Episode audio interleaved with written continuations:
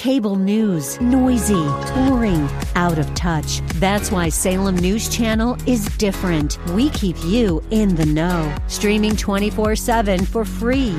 Home to the greatest collection of conservative voices like Dennis Prager, Jay Sekulow, Mike Gallagher, and more. Salem News Channel is unfiltered and unapologetic. Watch anytime, on any screen, at snc.tv and Local Now, Channel 525. Thanks for listening to the Town Hall Review with Hugh Hewitt podcast, bringing to you the best voices on the stories and issues that matter. Helping make it all possible is the generous partnership with the Pepperdine Graduate School of Public Policy. Here's another piece I'll trust you enjoy. Delight to bring back our good friend David Harsanyi, senior writer for National Review, author, super important book. I think we had him on last time talking about the book, First Freedom, A Ride Through America's Enduring History with the Gun. Senior writer at National Review, his piece, John Kerry is being shielded by a staggering double standard. I saw this story, David, yesterday, and I thought, the story, for those that don't know, the story is that John Kerry told the foreign minister of Iran, Javad Zarif, about Israeli counterterrorism attacks against Iran in Syria, thus aiding, if the story is true, thus aiding the world's leading sponsor of terrorism with information classified about an ally of ours in the same region and an enemy of Iran's.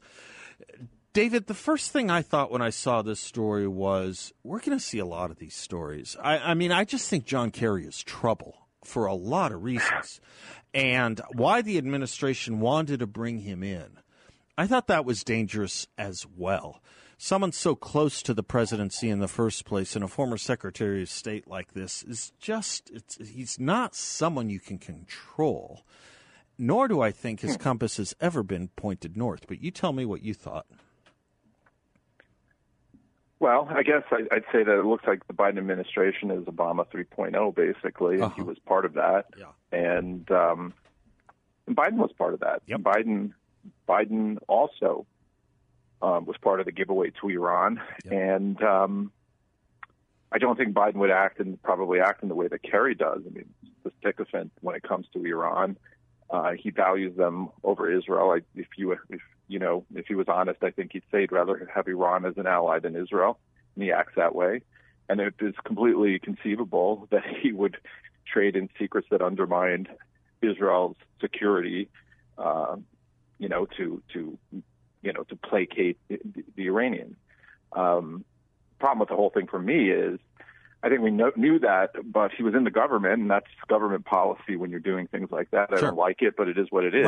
Right. Now you have him as a private citizen undermining the administration's policy towards Iran openly, not openly, but almost openly, going and to foreign countries and speaking to our adversaries. Mm-hmm. Iran is our adversary. Mm-hmm.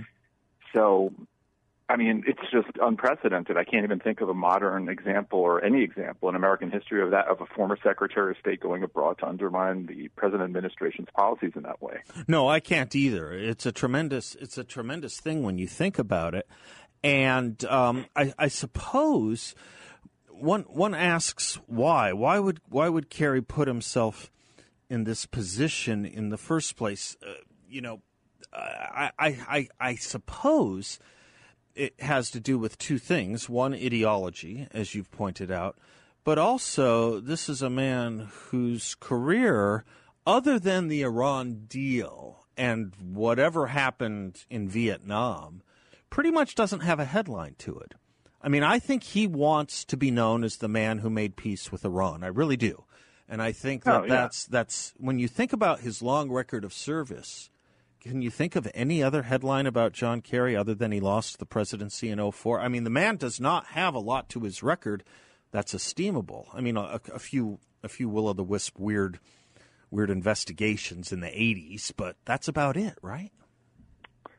Well, I also remember, I mean, I don't remember personally. I was alive, but I remember it happening, him going down to Nicaragua to defend communist dictator down there from the Reagan administration as well. So it's the kind of thing he likes to do. I don't think he's an impressive character. I think he's been wrong about a million things.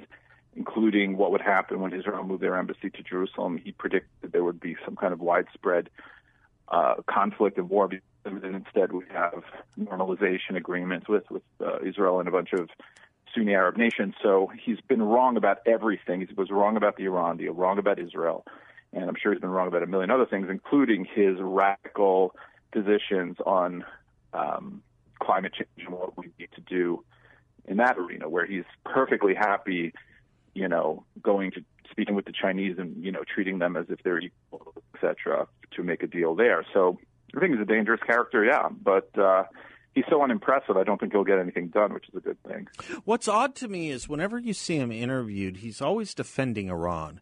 And I wonder if there's ever been a case, I can't think of it, where he's ever said he, you know, a lot of administrations do this, David, right? They'll say, well, we raised the human rights issues privately.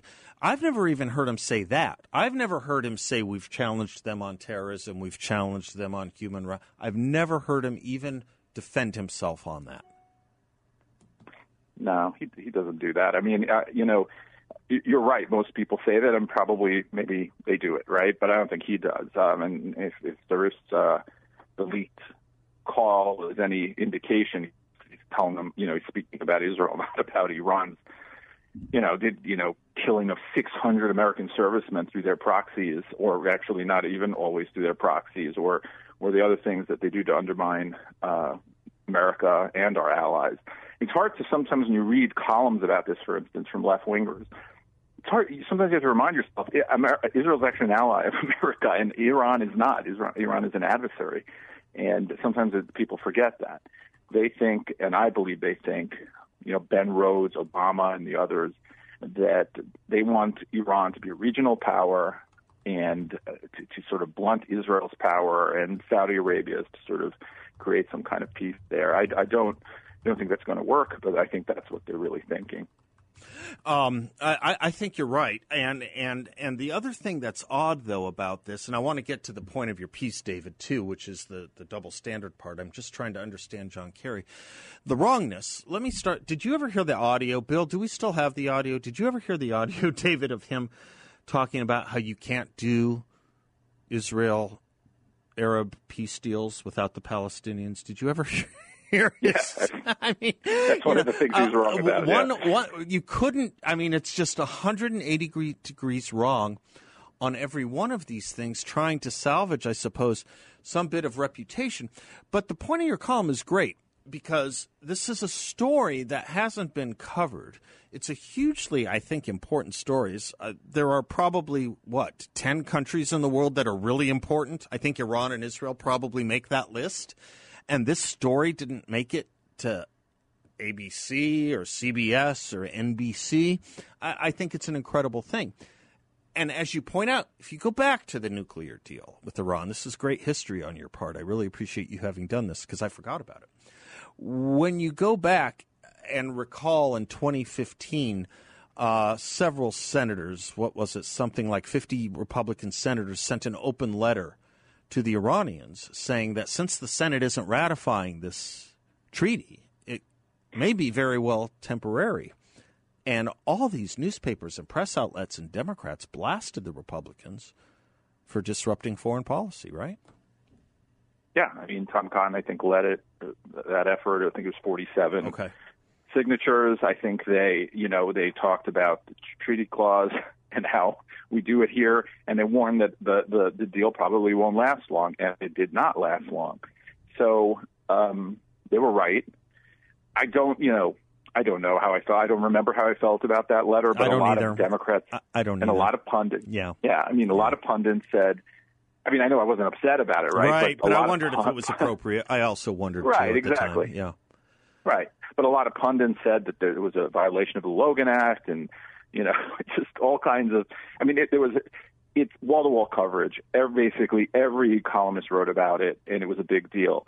Now you have John Kerry. I mean, a former Secretary of State during the Trump administration, going to Europe to meet with the Iranian foreign minister, an adversary of the United States, to undermine policies of the U.S. government. It's completely inappropriate. And I don't even know that most Americans know that happened. Right. And now we learn that he may have handed over, I'm sure the Iranians know who's blowing up stuff in Syria. It's not the Chinese. It's probably the Israelis, and that's fine. But why is he even talking about that? He's supposed to be an American statesman, a person who cares about our allies, et cetera, and he's involved in that sort of conversation. Yeah, I think he's lying, but I can't ever prove it, right? Yeah, but even if it is public knowledge, or even if it's not so much public knowledge but publicly available knowledge, for him to do that is the motive has to be only one of showing the Iranians that they have an American on their side, mm-hmm. right? That this guy sees what they're interested in and wants to help their interests, not America's I wish ally. I had made that point. Right? Yeah. No, I mean, it just dawns on me as we're talking about it, the message it conveys to Iran. And the other odd thing about this is a very odd story. The other odd thing about this, David, is why would Zarif say this? If he and Kerry are such good friends, it obviously wasn't something he would lie about. He may have been wrong about it. He may be mistaken about it, but I don't think it was to throw John Kerry under the bus. I think, if anything, it was to brag or something.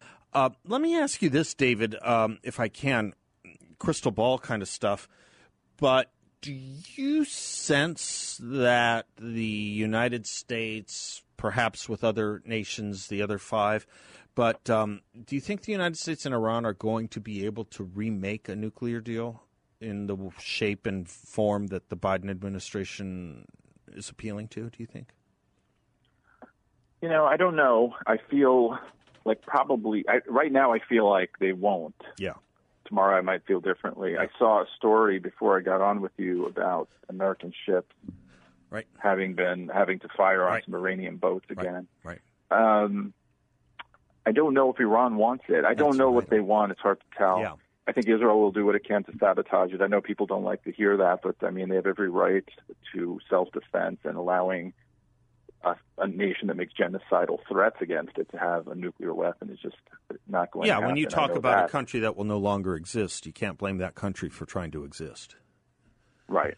And I know Israel's a long history of in the 60s, they did this with Egypt when they were building missiles that could have destroyed them. So I just don't think they'll allow this kind of thing to happen without some kind of military action.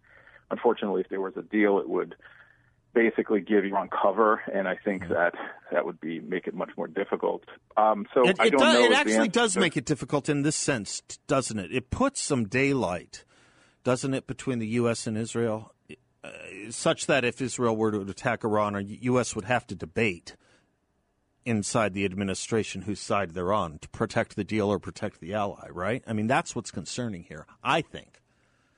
Oh yeah, it makes it very difficult for, if Israel launches an attack against a nation that is in a deal with the European nations and the United States, it makes it a much more significant act of war, I guess, and it means that they've undermined the United States in some way, and also.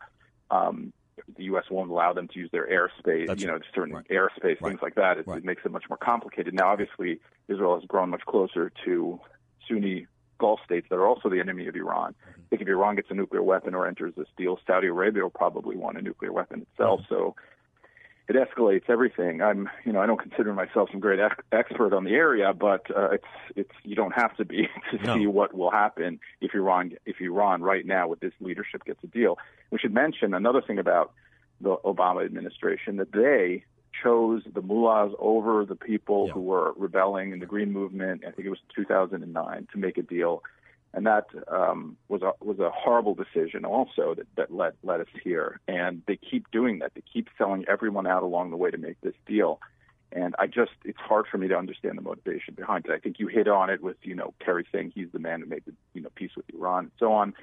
But it just doesn't make much sense to me. That 2009, that 2009, I didn't put it together till later that this was in an effort for some kind of dream deal with Iran. But I remember thinking in 2009 when Barack Obama said we aren't going to meddle in Iran's political affairs, which is taking a side. It's not being neutral when you say you're not going to meddle and only one side has guns. That's taking a side.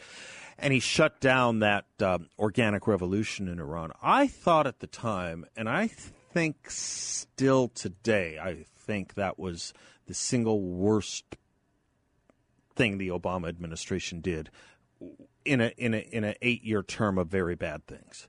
I really think that was the most consequential, shutting down that almost once in a lifetime organic revolution. But then supporting the Islamists at the same time in Egypt and elsewhere. Right. You know, it just showed how they viewed the world. And it was disgusting. I mean, no one's saying we needed to drop Marines in to help them, but we could have helped them in other ways. There was obviously a big movement, right? Everyone was talking about the Arab Spring. And it was huge moment. It was a huge moment. Yeah.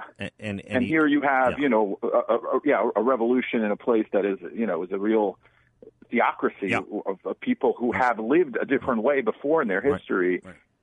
Being smothered by that. I remember Roger Cohen of the New York Times, who was in Tehran covering this at the time, said they were very clearly on the streets marching, yelling, "Where's Obama? Where's Obama?" They wanted U.S. moral support, maybe a little material, maybe some communications equipment. That's all they were asking for. They weren't asking to be shut down totally and then imprisoned, such that the experts I talked to, your Michael Rubens, et cetera, I think most of the people who could lead such an effort now are in prison or dead. I mean, this really snuffed out the potential, the once in a almost lifetime rare potential of reform, and that's all Barack Obama's doing. Yeah, yeah, He was a terrible president. All right, I got to ask you. It's unfair to you probably, but you're a smart guy, and I'm asking smart people. Do you understand the CDC's masking vaccination policy at this point? It doesn't make any sense, but also I don't care what the CDC says. Also, you don't care. That's better. Yeah. I said earlier, David, I said there is this weird thing going on where these government officials have no compunction about talking like this. For example, Rochelle Walensky, we've spent a lot of time telling Americans what you can't do. Today I'm going to tell you things you can't do. The idea that they can talk like this with a straight face, thinking that it's the CDC director we're listening to tell us what we can and cannot do. I know there are Karens out there that probably are hanging on every word of hers like it's from Mount Olympus. But the idea that there are Americans wondering if Joe Biden will let them have their 4th of July, it's pretty funny, but it's also pretty telling about their mindset. Yeah, absolutely. The CDC has no power to tell you how to act in any way. It's not, especially in any kind of national way. I mean, it can tell Californians what to do or people in Arizona, but people listen to them as they can. And the problem is schools listen to them, and they just ignore science when it matters. And now we know that we went through more than a year, of having, you know, so-called experts telling us how to live our lives that's totally disconnected from actual science, that has caused tremendous pain and have caused tremendous suffering for many people, and that they did nothing to help us. And the way that too many Americans simply gave up those freedoms to let governors unilaterally tell them they can't go to church or can't go into a store, I just can't believe that happened, and I can't believe there wasn't a bigger uproar. I don't believe that can happen again anytime soon. I hope not. Well, I don't believe it should. I worry about whether it was a test. Alex Berenson and I were talking once about the mask stuff, and his point was, you know, I think this could be seen as a test to see what we can get Americans to do. Now, I know that's a little paranoid, but in looking back, you have to wonder.